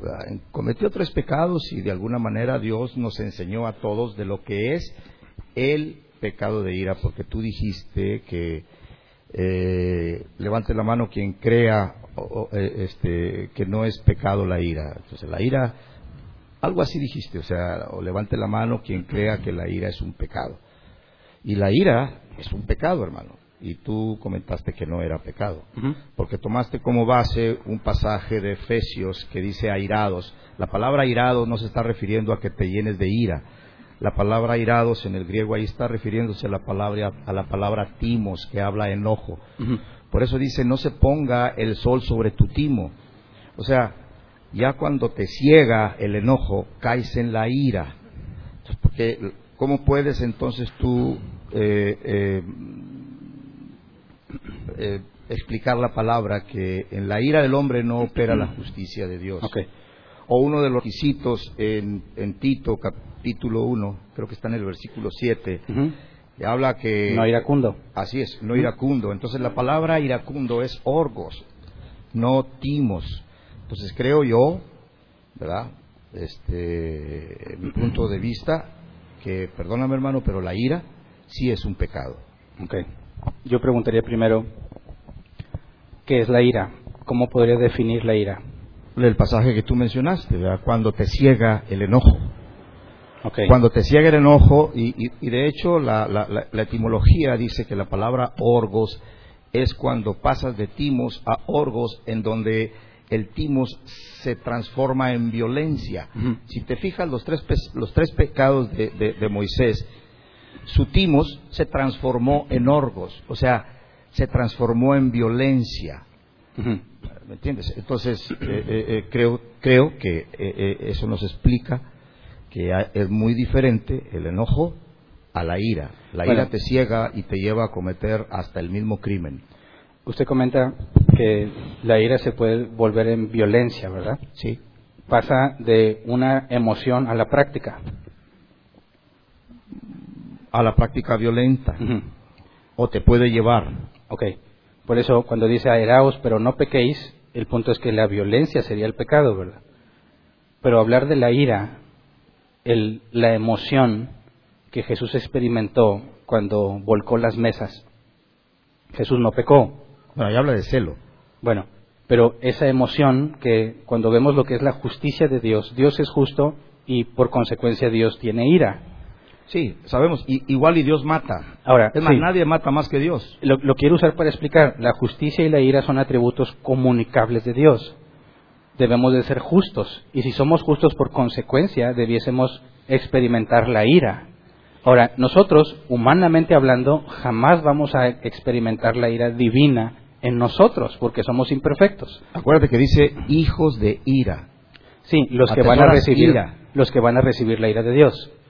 Lo que yo estoy comentando es que si es un atributo comunicable y estamos llamados a ser justos y la ira es una consecuencia de la justicia, el justo, lo que Dios, cuando dice la Escritura que Dios ama lo recto y aborrece lo malvado, ese aborrecimiento es la, es la forma en que se expresa la ira de Dios, la consecuencia de amar lo recto. De manera que si Dios no aborreciera lo incorrecto, no puede ser justo. Eso es lo que yo uso como referencia. Si nosotros estamos llamados a imitar a Cristo y ser como Dios en cuanto a los atributos comunicables, y somos llamados a ser justos, por necesi- o sea, necesariamente hablando, debiésemos experimentar la ira. Reconozco que nosotros siempre va a ser imperfecta. Pero, Pero no fue ira en aborrecer- Jesús, hermano. En Bueno. Jesús dice celo. Ok. Porque el Salmo ¿Cómo se 37 expresa? dice, desecha la ira. Bueno, cuando dice la Escritura que Dios es un Dios celoso, ¿cómo entiende ese celo? No, yo, yo creo que los atributos de Dios este, no los podemos aplicar a Jesucristo. Por ejemplo, Jesu- Dios dice que el que tiene al Hijo de Dios, el amor del Padre está sobre él. El que rechaza al Hijo de Dios, claro, Dios tiene ira. Eh, Como Dios, como Dios es, es el ser quien más ha matado gente. Ni. Satanás le llega a la décima parte. Pero, Dios te dice no mates. O Sí, sea, es no muy asesines. diferente lo que Dios lo que Dios tiene en sus propios atributos a lo que el Hijo de Dios tiene que mostrar para mantenerse sin pecado, porque entonces cómo vas a a, a- a- a definir que Santiago dice que nos apartemos de toda ira, porque en la ira del hombre no opera la justicia de Dios. Claro, el humano experimenta ira no necesariamente en cuanto a lo malo, ¿verdad? Puede ser que estén haciéndole un bien y él como quiera se va a irar. Por eso yo estoy haciendo una distinción entre la ira que viene de la justicia. Y por eso voy al caso de Jesús. Jesús, cuando, echa, cuando volca las mesas, se está cumpliendo la profecía que decía el celo de tu casa me consume. Y el celo de tu casa me consume, ¿de, de qué está hablando? ¿A qué se refiere con que se consume? Cuando la NBI nos traduce como ira, Moisés ardió en ira, dice que su ira fue consumada, o la palabra es derretida, como la cera. Lo que está hablando es de una mo- emoción interna por aborreciendo lo malo que se está haciendo. Y eso pues, necesariamente proviene de la justicia. No puede provenir de la maldad. Sería contraria a la maldad. Y esa ira debiese experimentarla todo hijo de Dios aborreciendo lo malo. Y es por eso que esa ira que proviene de consecuencia de la justicia no puede ser pecado. Reconozco que el hombre se, hay- se llena de ira por muchísimas cosas. Y es pecaminoso que explotes en ira porque la sopa no está caliente o porque No, alguien dijo algo no, agresivo. hermano. Pero ver, los frutos del espíritu, hermano. Ahí habla y los frutos de la carne. ¿Mm? No podemos llamarle a lo malo bueno y a lo bueno malo, hermano. La ira es un pecado porque lo, lo- lo- lo define bien claramente Pablo ahí en Gálatas 5, que uno de los frutos de la carne es la ira. Ok, ¿cuál es la distinción entre la ira del hombre y la de Dios? Pues es muy diferente. Basado en la justicia. Es muy diferente, pero nosotros no podemos Bueno, tener la ira de es Dios. muy diferente, pero explíqueme en qué, por favor.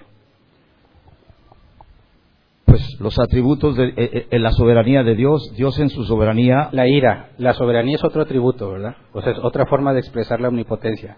Pero en cuanto a la ira, cuando alguien se arde en ira ante la maldad, o sea, eso no- y la ira de Dios ante el pecado, ¿dónde está? ¿Cuál es la diferencia, bíblicamente hablando? Pues entonces los traductores nos pusieron mal la palabra ira. Bueno, si nos, si estoy- nos señala, si nos no señala estoy- la ira como pecado, Ok, yo con no- todo respeto, no estoy cuestionando a los traductores, le estoy diciendo una pregunta directa con una respuesta simple. La diferencia entre estas iras. bueno, la palabra nos, nos habla claramente que Dios, en, en Dios no habita el pecado, No estoy hablando del pecado, estoy hablando de la ira. ¿no? Pero tú no puedes tener los atributos que tiene Dios o no puedes tener lo- lo- los sentimientos que tiene Dios. Si Bueno. Dios mata, ¿tú vas a matar? Porque Dios mata. Como los levitas ante la orden de Dios, sí. ¿Vas a matar? ¿Qué hicieron los levitas Pero cuando la, Dios la palabra de Dios dice que ames a tu enemigo. ¿Y la justicia? Pe- Pedro lo quiso matar a, a Malco. ¿Y la espada que portan los gobernantes? ¿Y los que apedrearon al primer hombre que violó el día de reposo? En, en pocas palabras, tú consideras que la ira no es pecado. Partiendo de la ira como aborrecer lo malo, no puede estar ligada al pecado y es parte del atributo comunicable de Dios.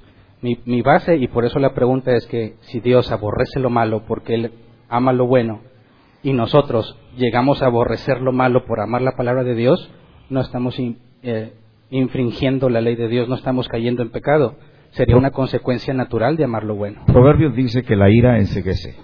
Yo creo que es de acuerdo, dice Filipenses. Voy a poner Cuando- un ejemplo al extremo. Usted ve que están violando a un niño. ¿Qué emoción siente? Y preguntaría si es pecaminosa. Bueno, ha- hay un enojo, hay un enojo y, y- y obviamente si tengo el celo de Dios, aborrezco, pero no quiere decir que voy a ser iracundo. Ah, eh, Y- fíjese bien. y voy a parar. Está Pero- usando las mismas palabras que yo usé. Sí, pero... esa pero- emoción, no estoy diciendo lo que hizo, esa emoción al ver semejante atrocidad, usted dice, el celo me consumiría, lo aborrezco, esa es la definición de ira. Y no Bueno, puede ser pecaminosa porque estoy viendo una atrocidad. Pero una cosa es que digas, aborrezco el pecado, y otra cosa que digas, tengo ira sobre el pecado. O sea, creo que son términos eh, Es para que diferentes hay que objetivos. distinguir la emoción de la práctica. Bueno, este, perfecto. Bueno, Ok. ok. Ahí hay otra pregunta. Buenas tardes. Buenas tardes. Yo creo que la ira del hombre siempre cuando siempre y cuando estén en contra, o sea, si es si es para porque está algo en contra de Dios, es es este como dice la Biblia, es es justa, es buena. O sea, si el el hombre tiene ira por por algo que está en contra de, de Dios o de su voluntad, entonces no se puede decir que sea pecado o una ira mala. Es que ahí habríamos entonces de la razón de esa ira, ¿verdad? Por ejemplo, si yo veo que están violando a un niño, es imposible que si yo me digo hijo de Dios, no explote dentro de mí la ira hacia semejante maldad. Que yo puedo errar al momento de dejarme llevar por esa emoción, y eso es, claro, fácilmente demostrable, ¿verdad?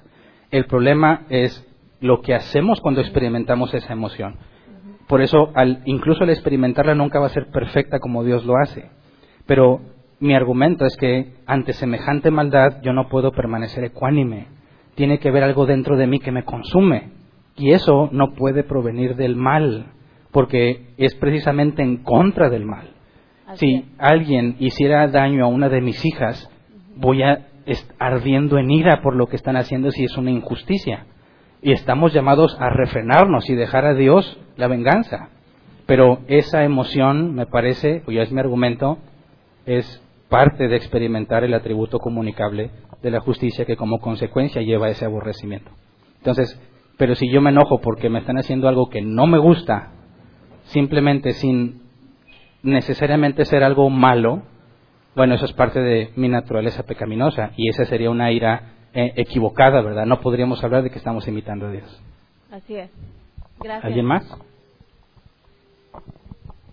¿No? ¿En línea? ¿Sí hay? Sí, buenas tardes. Eh, dice, ¿crees, ¿crees que el término interceder solo puede aplicar para pedir misericordia o algo a favor por alguien más? ¿O puede ser aplicado para invocar justicia sobre los actos pecaminosos de ese alguien? Ok. Sí, tenemos en Apocalipsis las almas de los que fueron decapitados diciendo, ¿hasta cuándo, Señor Dios soberano, juzgarás a los que habitan en la tierra? Eh, el apóstol Pedro decía que Dios le daría su, no me acuerdo si es Pedro o Pablo, Dios le daría su merecido al que nos hace sufrir. El hecho de que anhelemos que Dios haga justicia no es algo malo.